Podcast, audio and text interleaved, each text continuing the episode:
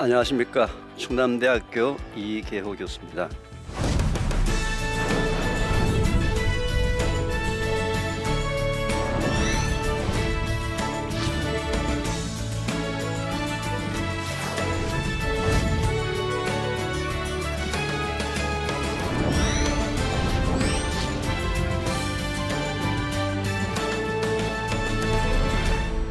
지난번 첫 번째 그 강의에서 우리가 코로나 시대를 대비해서 이 단기적으로 할 수밖에 없는 마스크, 사회적 거리두기, 격리라는 이 단기가 단기적으로 할 수 있는 방법 이외에 장기적으로 할 수 있는 방법은 결국 각자가 갖고 있는 면역력을 원래대로 회복하고 유지해야 된다 이런 말씀을 드렸습니다. 그럼 오늘부터서는 각자가 면역력을 어떻게 회복하고 유지하느냐에 대해서 구체적인 방법에 대해서 설명을 드리겠습니다. 보통 면역력 하게 되면 말이죠. 면역 세포가 관련되어 있거든요. 그런데 우리 인체의 장기 중에서 장의 면역 세포의 70 내지 80%가 장에 존재를 합니다. 따라서 면역력을 원래대로 회복하고자 하려는 사람들은 반드시 장 건강이 좋아야 된다는 거죠. 그러면은 내가 장 건강이 좋은지 나쁜지는 어떻게 하느냐? 아주 간단하게 알 수 있는 방법이 있습니다. 첫째, 변비나 설사가 너무 심하다. 장 건강에 안 좋은 겁니다. 둘째, 자기의 변 냄새나 방귀 냄새가 너무 독하다. 고기를 먹게 되면 고기 속에 이제 황이 포함되어 있기 때문에 조금 독한 냄새 나는데 그것 이상으로 도저히 뭐 상상을 초월할 정도의 심한 악취가 난다. 그 얘기 무슨 얘기예요? 장 건강이 나쁘다라는 증거입니다. 따라서 장 건강을 원래대로 회복하게 하기 위해서 오늘 제가 네 가지 방법을 알려드리는데 오늘 그 첫 번째가 바로 물에 관련되는 내용입니다. 여러분 아십니까? 우리 인체의 70%가 물로 구성이 되어 있습니다. 그리고 우리 지구 전체의 수면 물이 차지하고 있는 퍼센테이지가 70%예요. 우리 인체의 70% 차지하고 있는 물인데 이 물이 여러분들의 의지에 관계없이 호흡, 땀, 소변, 대변을 통해서 일정량의 물이 몸 바깥으로 빠져나간다는 사실이에요. 따라서 빠져나간 양만큼의 물을 보충해 주는 것은 인간으로 지켜야 될 가장 기본적인 도리예요. 우리 인체가 우리 인체가 토양 흙하고 똑같다 그랬죠. 그래서 사람이 죽으면 다 어디로 갑니까? 다 흙으로 다시 돌아가는 거예요. 근데 어떤 흙이 있는데 흙이 있는데 물이 계속 빠져나가게 되면 그 흙이 뭐가 됩니까? 결국 그 지역은 사막이 되어버리죠. 사막. 사막의 특징이 뭡니까? 생명체가 살아갈 수 없는 것이 바로 사막이에요. 물론 중동같이 파보면은 기름도 나오고 해가지고 뭐 돈은 벌 수 있겠지만 뭐요? 그 중동 사막의 특징이 뭐죠? 생명체가 사라진다는 겁니다. 따라서 우리 몸에서도 우리 몸에서도 70%를 차지하고 있는 물이 우리 의지에 관계없이 호흡, 땀, 소변, 대변을 통해서 빠져나갔으면 빠져나간 양만큼의 물을 보충해 주는 것은 매우 중요한 것이다. 자, 만약에 물이 빠져나갔는데 보충을 안 해주면 어떻게 될까요? 우리 인체는 혈액이나 체액의 농도가 끈적끈적해지게 됩니다. 체액은 혈액의 가장 기본적인 역할을 뭘 하죠? 첫째, 영양 성분을 공급해 줍니다. 둘째, 노폐물들을 바깥으로 배출해 줍니다. 셋째, 면역 세포를 데리고 다니면서 몸속에서 이상한 물질들이 있는 걸 다 잡아먹는 역할을 하는데 물이 부족하게 되면은 이 세 가지 기능이 근본적으로 문제가 생기면서 만병의 시작입니다. 모든 병. 여러분이 알고 있는 감기부터 암까지 모든 병의 시작은 물 부족으로 시작될 수가 있습니다. 참 재밌는 사실은 말이죠. 암 환우의 공통분모가 평소에 물을 작게 먹는 습관을 갖고 있는 사람들입니다. 그 당연한 결과예요. 왜냐하면은 이 암세포는 정상적인 면역세포가 가게만 가면 다 잡아먹을 수 있는데 문제는 혈액이 끈적끈적 농도가 진해서 그 암세포의 현장까지 면역세포가 갈 수가 없다는 거죠. 그래서 물은 매우 중요하다. 자, 이제 이렇게 되면은 다들 이제 물이 중요하다는 사실은 내가 강조하지 않더라도 다 아실 텐데 그러면 하루에 물을 어느 정도 먹는 것이 가장 좋다라고 알고 계십니까? 하루에 물 어느 정도 먹는 게 가장 좋다고 알고 계세요? 흔히 제가 이런 질문을 하게 되면 가장 많은 대답이 2리터라는 얘기를 가장 많이 합니다. 왜냐하면 그동안에 수많은 강사들이 방송을 통해서 너무 많이 2리터 물을 먹는 것이 가장 좋다고 얘기를 했습니다. 근데 참 죄송하게도 말이죠. 2리터의 물을 먹기 때문에 먹는다고 대답하신 분들은 하루에 물을 2리터 먹기 때문에 건강이 매우 나빠지고 있어요. 그 이유가 뭔지 아십니까? 물은 우리 몸속으로 들어올 때 물만 들어오는 것이 아니라 음식을 통해서도 우리 몸속으로 물이 들어온다는 사실이에요. 특히 채소나 과일의 90%가 물이에요. 채소나 과일 90%가 물이라고요. 자, 그 얘기는 무슨 얘기입니까? 하루 종일 자기 몸 속으로 들어오는 물의 전체량을 계산할 수 있습니까? 없습니까?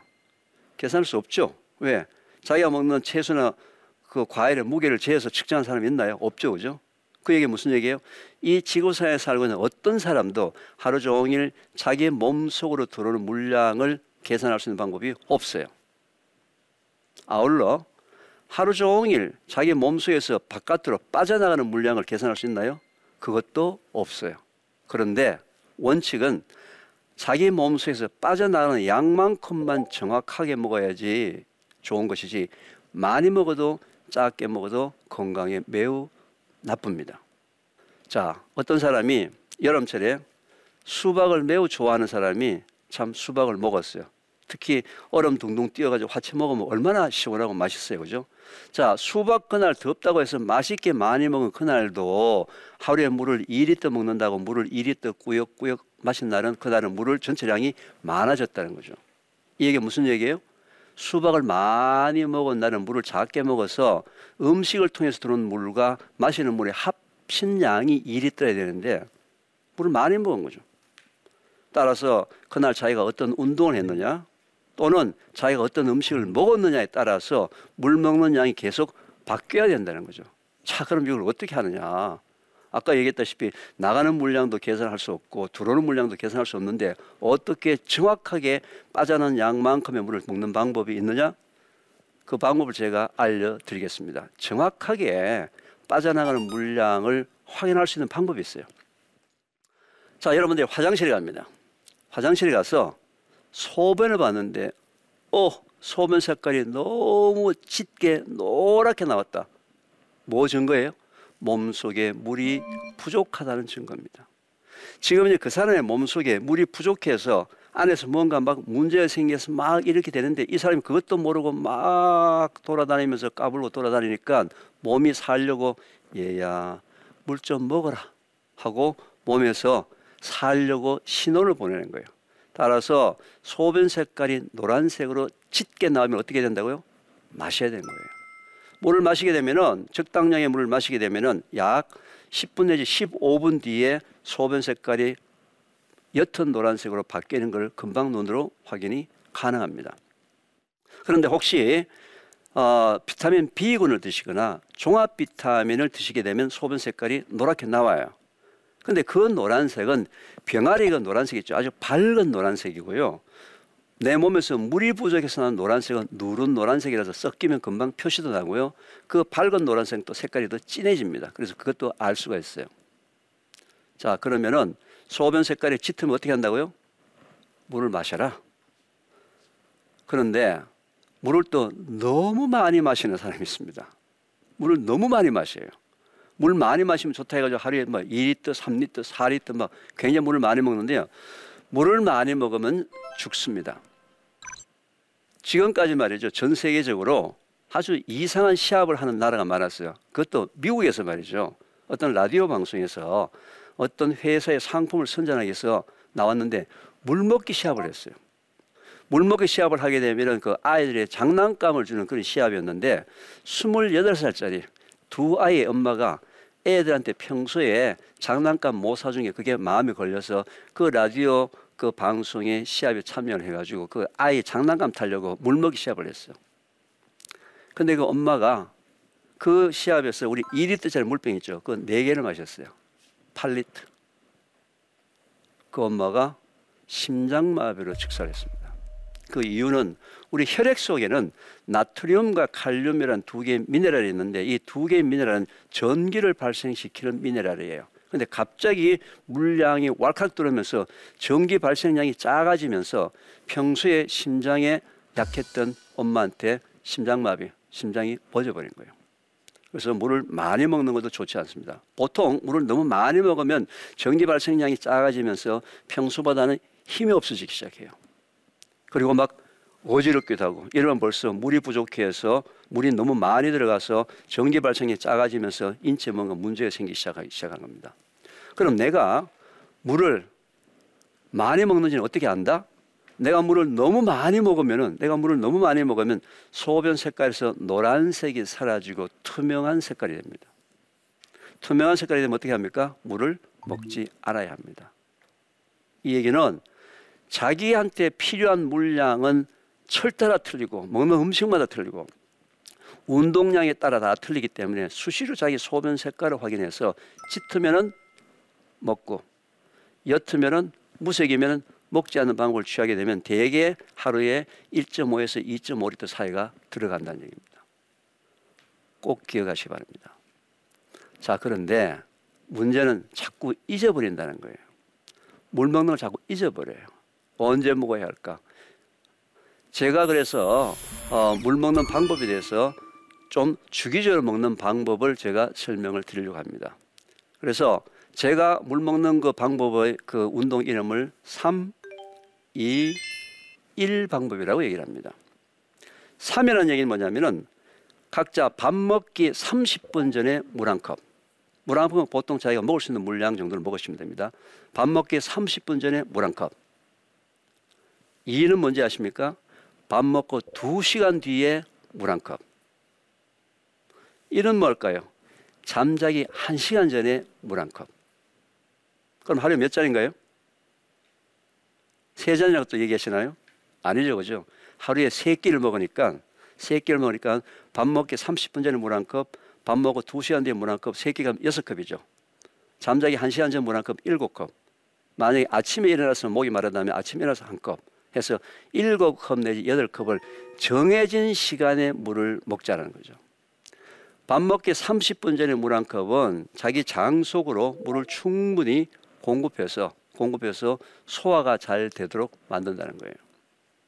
밥 먹고 두 시간 뒤에 물 한 컵, 음식이 들어오게 되면 위에서 소화되면서 걸리는 시간이 약두 시간이 걸려서 두 시간 뒤에 위에서 장으로 음식이 내려가기 시작합니다. 그때 물 한 컵은 장의 물을 충분히 공급해 준다는 거죠. 잠자기 전에 한 시간 전에 물 한 컵, 아침에 일어났는데 소변 색깔이 노랗고 목이 텁텁하다. 그 얘기는 잠자는 시간 7시간, 8시간 동안에 계속 수분 부족 현상이 일어났다는 겁니다. 그런 날은 잠도 잘 안 와요. 제대로 잠을 못 취하고요. 꿈도 많이 꾸고요. 그래서 또 잠자기 전에 물을 너무 많이 마시게 되면 중간에 일어나서 화장실을 가야 되니까 자기가 잠자기 한 시간 전에 물량을 한번 조절해 보게 되면 어떤 날 좀 많이 먹고 짧게 먹고 이렇게 연습을 해 보게 되면은 한 3, 4일만 연습해 보게 되면은 아, 밤에 일어나지 않고 아침에 일어나서 소변을 봤을 때 색깔이 정상인 물량을 찾을 수가 있습니다. 바로 이 3, 2, 1 방법으로 정해진 시간에 물을 한번 먹어보자. 이해가 되십니까?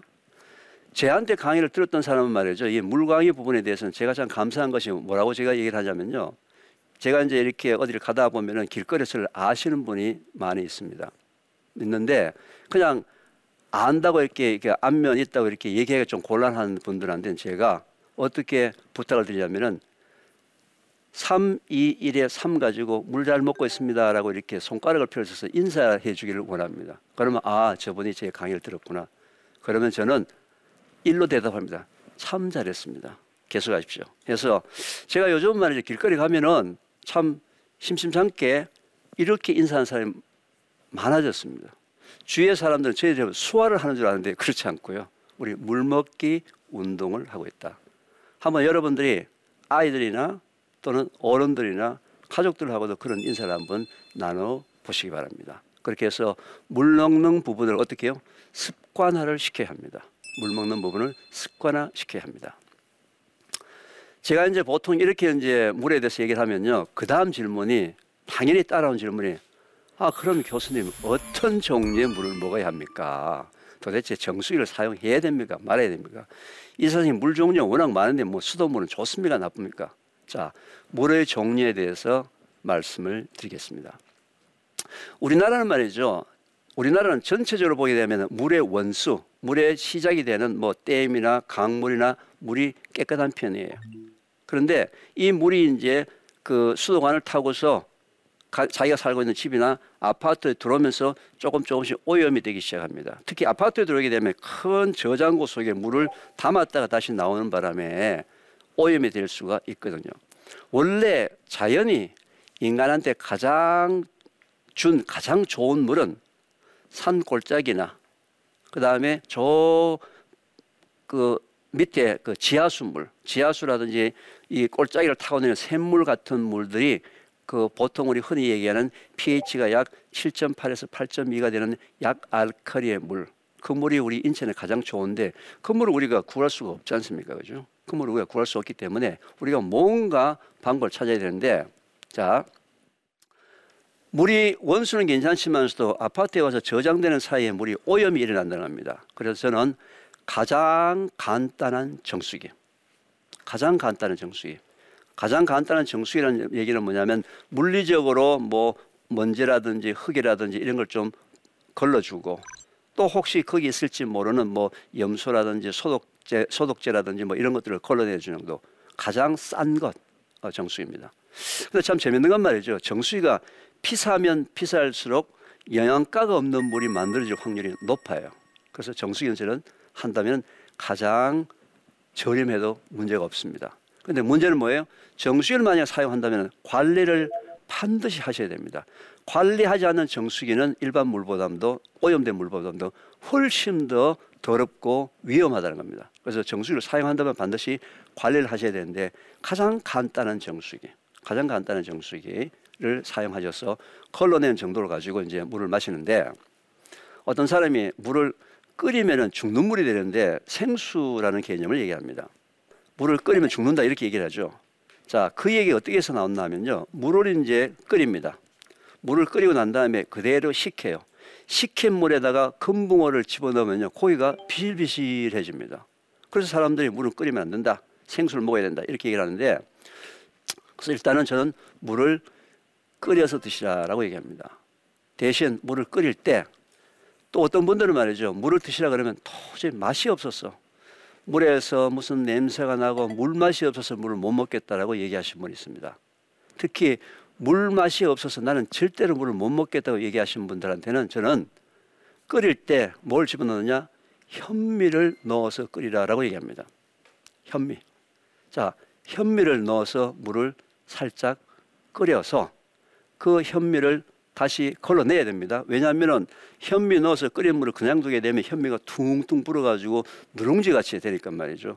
걸러내 버리고 걸러내게 되면 물이 아주 노란색이 나오거든요. 그 노란색의 물을 식힙니다. 식히게 되면은 온도가 내려가게 되면은 공기 중에 있는 산소가 다시 그 속으로 들어가요. 그 다음에 그 물을 좀 흔들어 줍니다. 흔들어 줄 때 가장 좋은 방법은 그냥 이런 큰 양푼이 같은 데에서 물 한번 주르륵 붓는 거죠.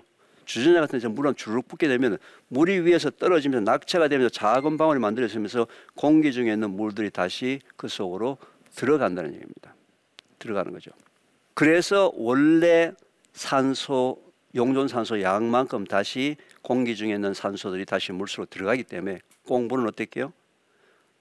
현미를 넣어서 끓여서 식혀서 그 다음에 폭포수라고 저는 얘기합니다.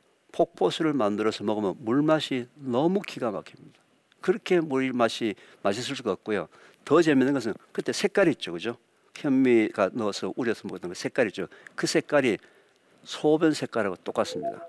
그래서 그걸 들고 다니다가 그 색깔보다 짙으면 물 먹고 그 색깔보다 또 옅으면 물을 먹지 않는 방법으로 해서 그 소변 색깔을 확인할 수도 있고 또 물맛이 없다는 부분도 확인할 수 있고 해서 꼭 저는 가장 간단한 정수기를 통한 물을 현미를 넣어서 끓여서 식혀서 폭포수를 만들어서 물을 한번 드셔보시라 이렇게 제가 이제 어, 그 제안을 드립니다. 그 다음에 이제 물 부분에 대해서 또 많은 분들이 질문을 이렇게 합니다. 교수님 그러면은 물을 어, 뜨거운 물을 먹어야 됩니까? 아니면 차가운 물을 먹어야 됩니까?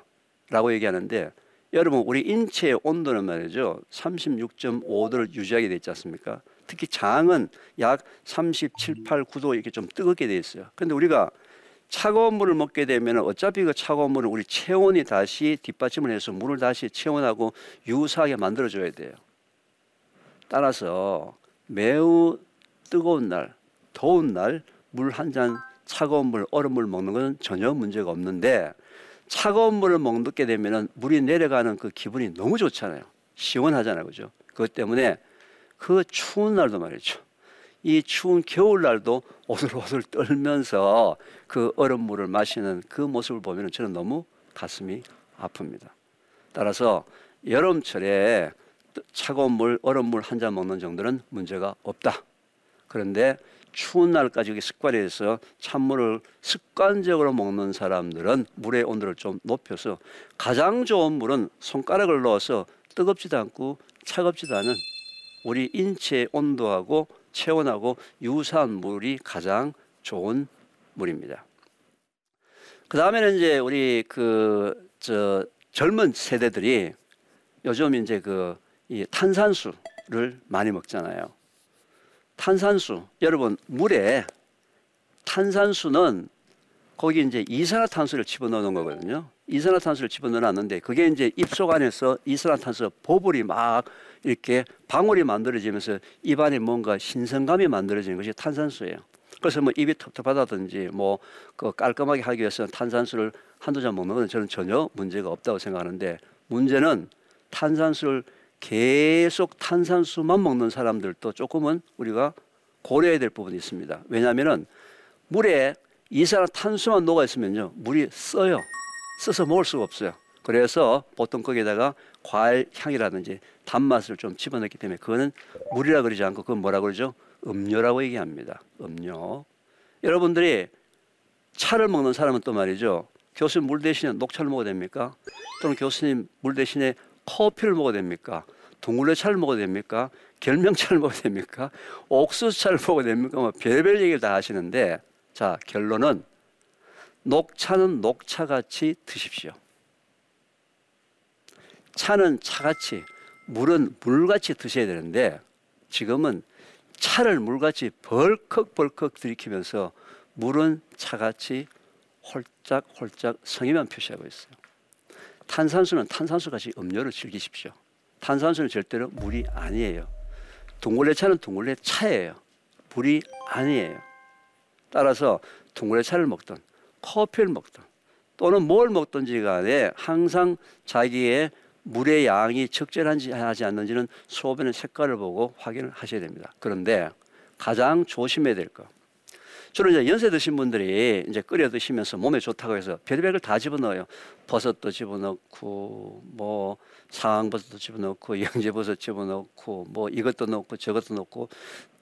또는 여성들이 말이죠. 한때는 옥수수 수염차 다이어트에 좋다고 옥수수 수염차. 자 옥수수 수염이나 그런 것들은 다 한약재입니다. 한약재.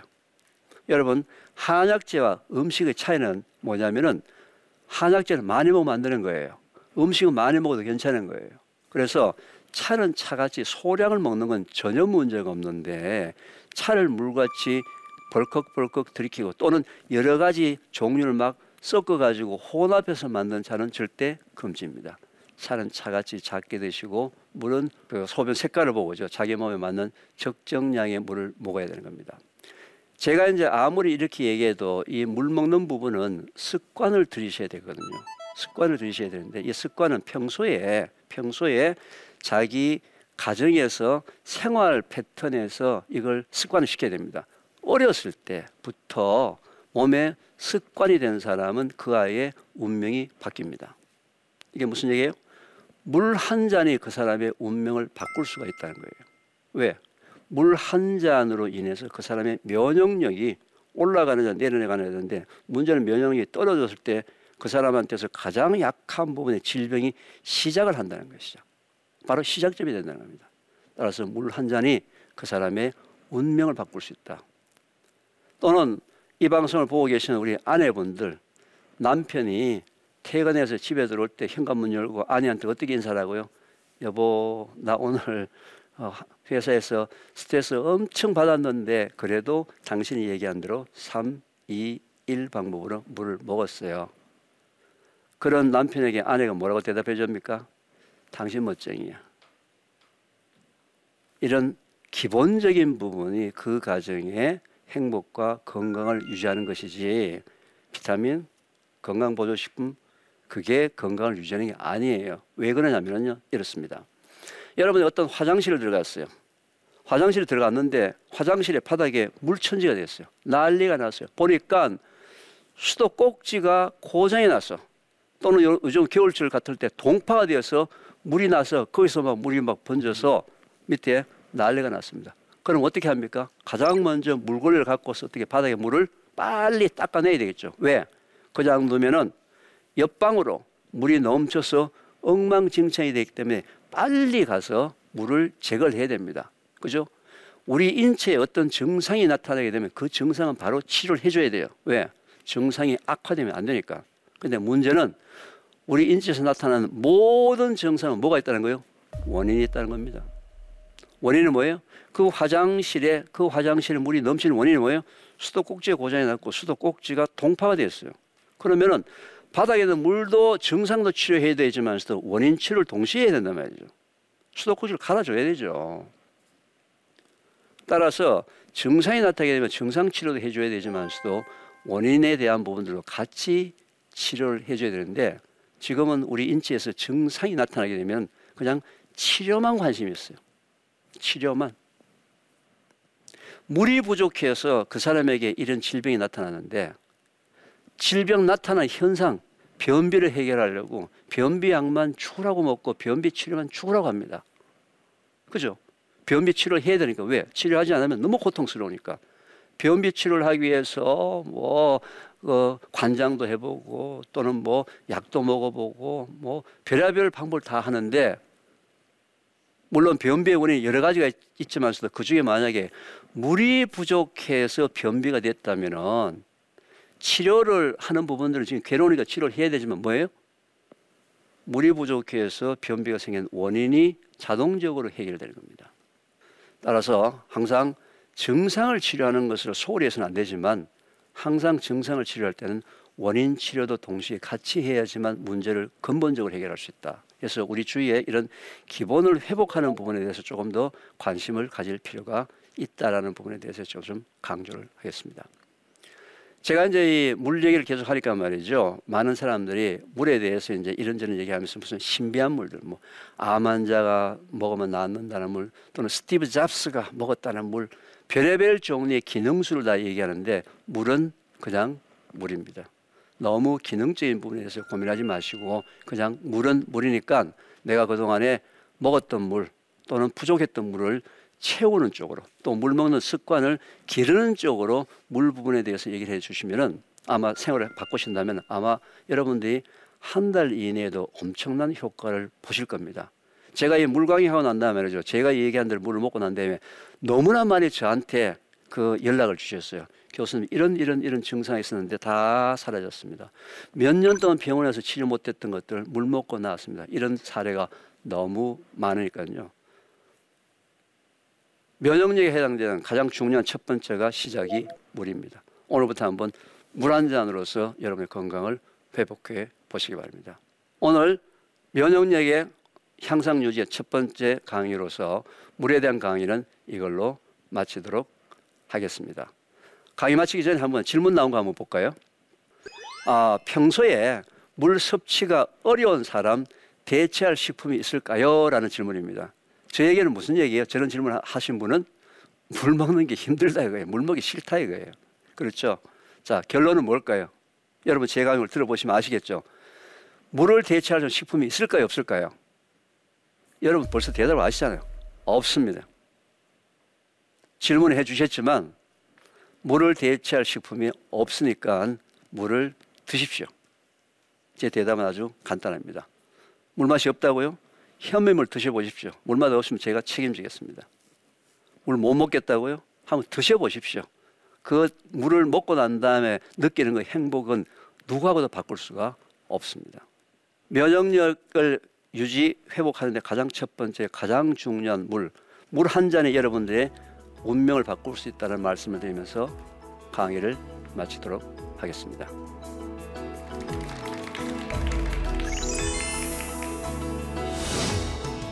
면역력을 원래대로 회복하고자 하려는 사람들은 반드시 장 건강이 좋아야 된다는 거죠.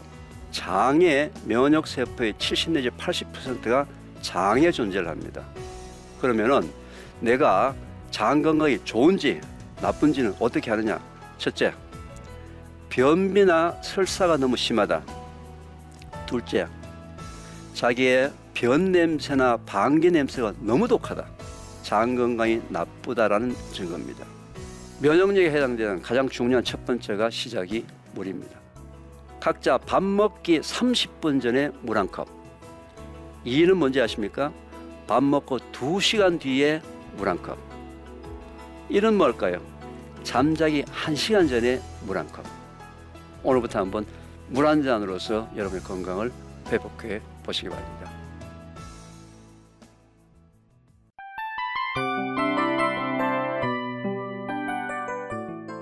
이 프로그램은 청취자 여러분의 소중한 후원으로 제작됩니다.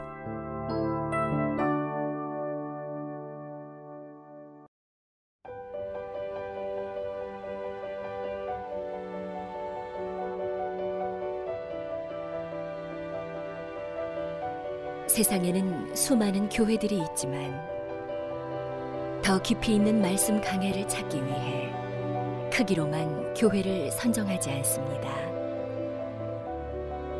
보다 좋은 영적 콘텐츠를 더 많이 나누기 위해 방송비를 받지 않습니다. 1년 365일 복음만 전하고 싶어서 우리는 광고를 하지 않습니다. 온누리의 복음을 땅끝까지 CGN TV와 함께 땅끝 선교사가 되주세요.